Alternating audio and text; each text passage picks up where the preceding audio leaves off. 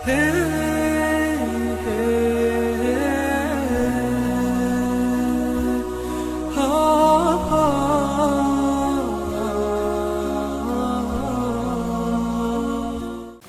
الطالبين لله تعالى. الحمد لله رب العالمين والصلاة والسلام على سيد المرسلين سيدنا محمد وعلى آله وصحبه الطيبين الطاهرين وبعد. لله تعالى. من الذي لا يخلد في نار جهنم؟ من أدى أعظم حقوق الله بتوحيده تعالى أي ترك الإشراك به شيئا وتصديق رسوله صلى الله عليه وسلم لا يخلد في نار جهنم خلودا أبديا وإن دخلها بمعاصيه ومآله في النهاية على أي حال كان الخروج من النار ودخول الجنة بعد أن يكون قد نال العقاب الذي يستحق إن لم يعفو الله عنه. قال رسول الله صلى الله عليه وسلم يخرج من النار من قال لا إله إلا الله وفي قلبه وزن ذرة من إيمان رواه البخاري. يعني الذي يموت على الإسلام يموت مؤمنا هذا مهما كان حصل منه من المعاصي لا بد أن يدخل الجنة. مات على الإيمان فلا بد أن يدخل الجنة. لو كان عمل من المعاصي الكبائر والصغائر لو كان قتل نفسا بغير حق لكن لا يستحل القتل. لو كان زنى لو كان سرق. الرسول صلى الله عليه وسلم يقول ما من عبد قال لا إله إلا الله أي ومحمد رسول الله ثم مات على ذلك إلا دخل الجنة. قال أبو ذر رضي الله عنه يا رسول الله وإن زنى وإن سرق؟ قال وإن زنى وإن سرق. فأعاد والرسول يقول وإن زنى وإن سرق؟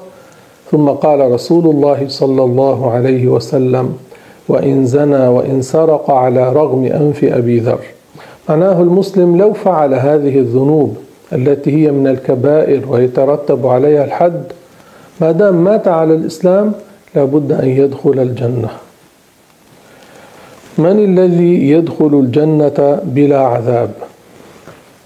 الذي قام بتوحيده تعالى واجتنب معاصيه وقام بأوامره يدخل الجنة بلا عذاب حيث النعيم المقيم الخالد بدلالة الحديث القدسي الذي رواه أبو هريرة قال رسول الله صلى الله عليه وسلم قال الله عز وجل أعددت لعبادي الصالحين ما لا عين رأت ولا أذن سمعت ولا خطر على قلب بشر.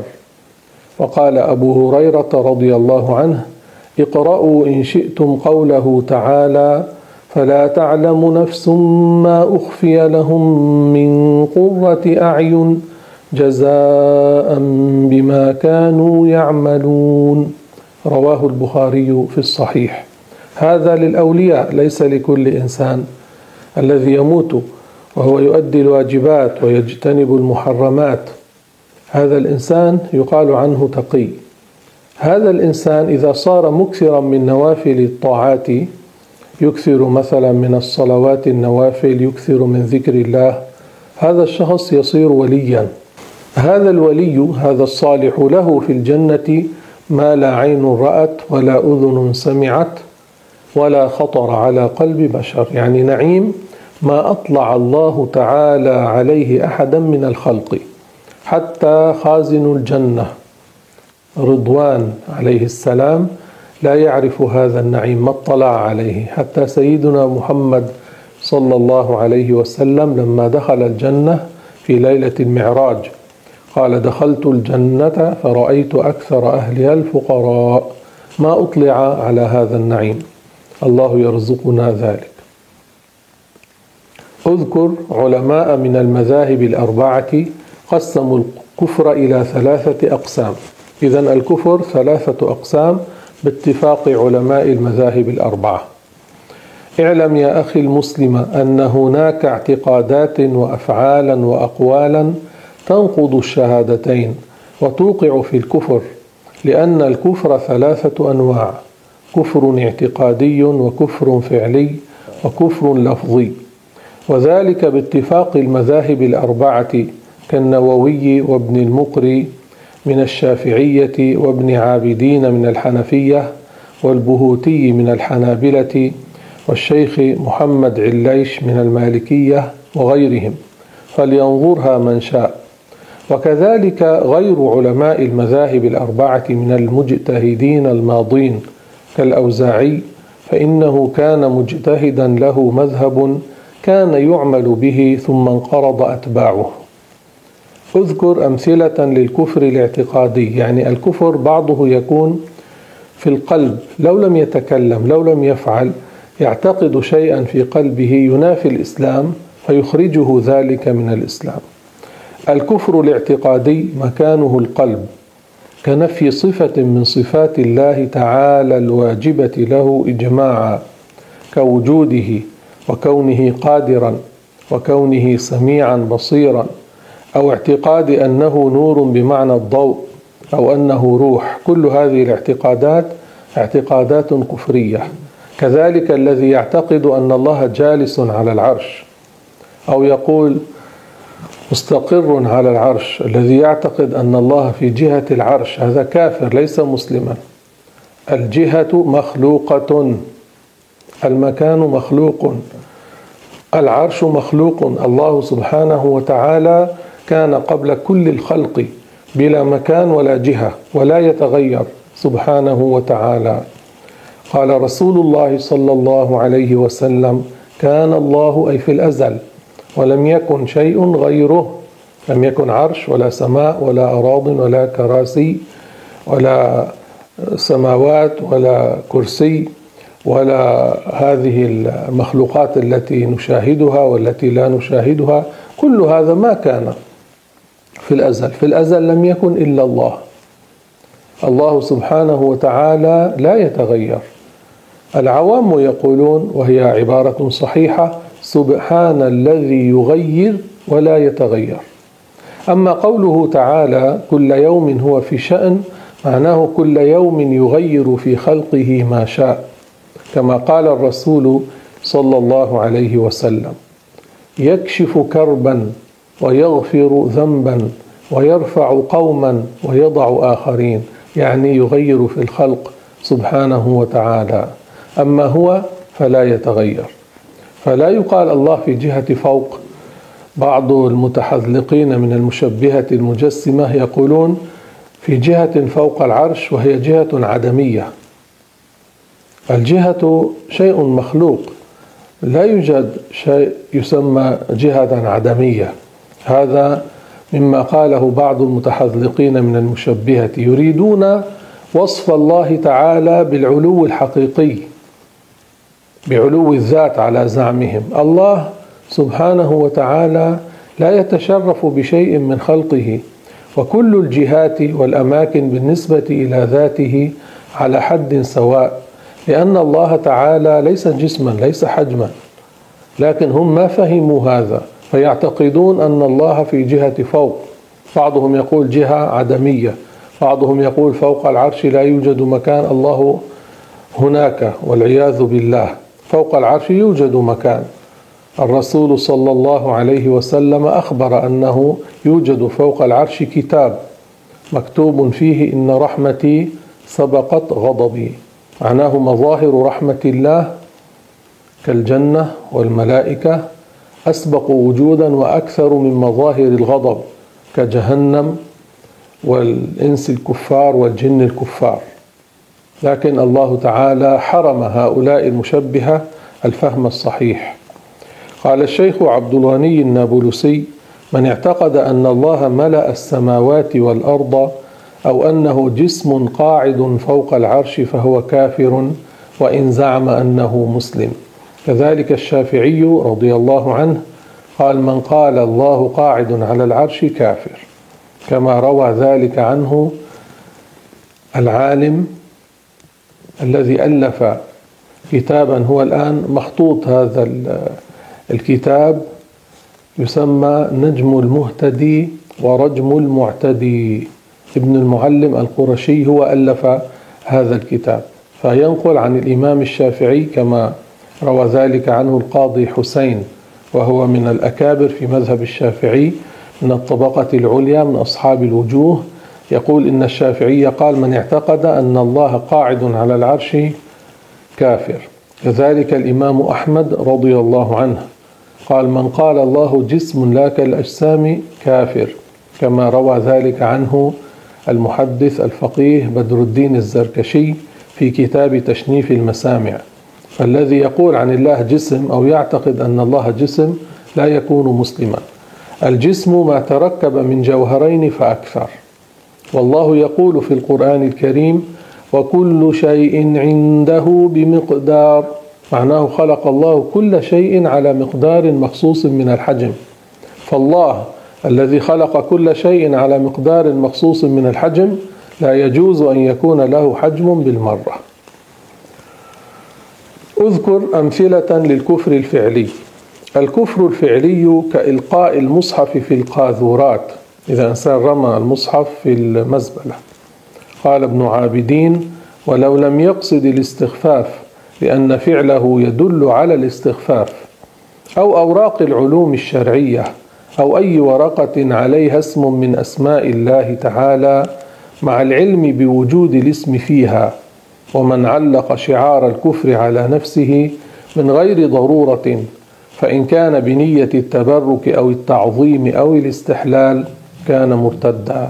هذا يسمى كفرا فعليا. يعني من فعله لو لم يعتقد الكفر لو لم ينوي الكفر لكن فعل الكفر بإرادته صار كافرا خارجا من الملة. هؤلاء السحرة بعضهم يكتب القرآن بدم الحيض هذا كفر. كذلك من يكتب القرآن بالبول هذا كفر هذا استخفاف بالقرآن الكريم. اذكر أمثلة للكفر القولي. أكثر الكفر يكون بالقول باللسان. لذلك الرسول صلى الله عليه وسلم قال أكثر خطايا ابن آدم من لسانه. وقال عليك بطول الصمت إلا من خير فإنه مطردة للشيطان عنك. الشيطان يبتعد منك ينزعج. وعون لك على أمر دينك. وقال عليه الصلاة والسلام إنك ما تزال سالما ما سكت فإذا تكلمت كتب لك أو عليك.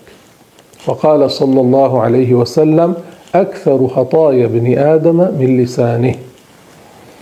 الكفر القولي كمن يشتم الله تعالى بقوله والعياذ بالله من الكفر أخت ربك أو ابن الله. يقع الكفر هنا ولو لم يعتقد أن لله أختا أو ابنا. ولو نادى مسلم مسلما آخر بقوله يا كافر بلا تأويل كفر القائل لأنه سمى الإسلام كفرا. الرسول يقول عليه الصلاة والسلام إذا قال المسلم لأخيه يا كافر فقد باء بها أحدهما فإما أن يكون كما قال وإلا رجعت عليه. يعني نادى مسلما قال يا كافر هذا المسلم دينه الإسلام. إن لم يكن متأولا أو يفهم التشبيه انت تشبه الكافر في خساسة عملك يكون سمى الإسلام كفرا ومن سمى الإسلام كفرا كفر. ويكفر من يقول للمسلم يا يهودي أو أمثالها من العبارات بنية أنه ليس بمسلم إلا إذا قصد أنه يشبه اليهود أي لسوء عمله فلا يكفر لكن هذا حرام من الكبائر. ولو قال شخص لزوجته أنت أحب إلي من الله أو أعبدك كفر إن كان يفهم منها العبادة التي هي خاصة لله تعالى وهي نهاية التعظيم غاية التعظيم هذا معنى العبادة. أقصى غاية الخشوع والخضوع. هذا لا يصرف إلا لله سبحانه وتعالى. ولو قال شخص لآخر الله يظلمك كما ظلمتني كفر القائل لأنه نسب الظلم إلى الله تعالى. إلا إذا كان يفهم أن معنى يظلمك ينتقم منك هنا لأنه في المقابلة. قال الله يظلمك كما ظلمتني فلا نكفره بل ننهاه. ولو قال شخص لشخص آخر والعياذ بالله يلعن ربك كفر. وكذلك يكفر من يقول والعياذ بالله فلان زاح ربي لأن هذا فيه نسبة الحركة والمكان لله. كذلك قول بعض جهلة العوام لزوجته مثلا إن غضب منها روحي يا بنت الله يقول. ويقول لابنه إذا غضب منه روح يا ابن الله. وبعضهم يقول دوخت ربي أو جننت ربي أو خوت ربي. كل هذا كفر والعياذ بالله. أو يقول بعضهم ربنا لا يعرف أين وضع فلانا. نسب الجهل إلى الله. وبعضهم ينسب العجز إلى الله. كل هذا كفر. لو كان هو لم ينوي الكفر ولم يعتقده الرسول يقول إن العبد لا يتكلم بالكلمة لا يرى بها بأسا. ينزل بها في النار سبعين خريفا سبعين عاما نزولا. هذا لا يصله إلا الكفار. قال تعالى إن المنافقين في الدرك الأسفل من النار. الكافر هو الذي يصل إلى هذا القعر ولا ينفعه أن يقول أستغفر الله لا بد أن يتشهد. وكذلك يكفر من نسب إلى الله جارحة من الجوارح كقول بعض السفهاء يا زب الله وهو لفظ صريح في الكفر لا يقبل, لا يقبل فيه التأويل. يقوله بعض الناس في بعض القرى في سوريا وفي لبنان فيجب التحذير من هذا اللفظ كما يجب التحذير من كل أنواع الكفر. وكذلك يكفر من يقول أنا رب من عمل كذا كأنه يقول أنا رب العالمين. وكذلك يكفر من يقول والعياذ بالله خوت ربي أي جنا. أو قال للكافر الله يكرمك بقصد أن الله بقصد أن يحبه الله كفر لأن الله تعالى لا يحب الكافرين كما قال تعالى فإن تولوا فإن الله لا يحب الكافرين. وكذلك القول للكافر الله يغفر لك إن قصد أن الله تعالى يغفر له وهو على كفره إلى الموت. ويكفر من يستعمل كلمة الخلق مضافة للناس في الموضع الذي تكون فيه بمعنى الإبراز من العدم إلى الوجود كأن يقول شخص ما أخلق لي كذا كما خلقك الله. هذا كفر صريح. ويكفر من يشتم عزرائيل عليه السلام. كما قال ابن فرحون المالكي في تبصرة الحكام.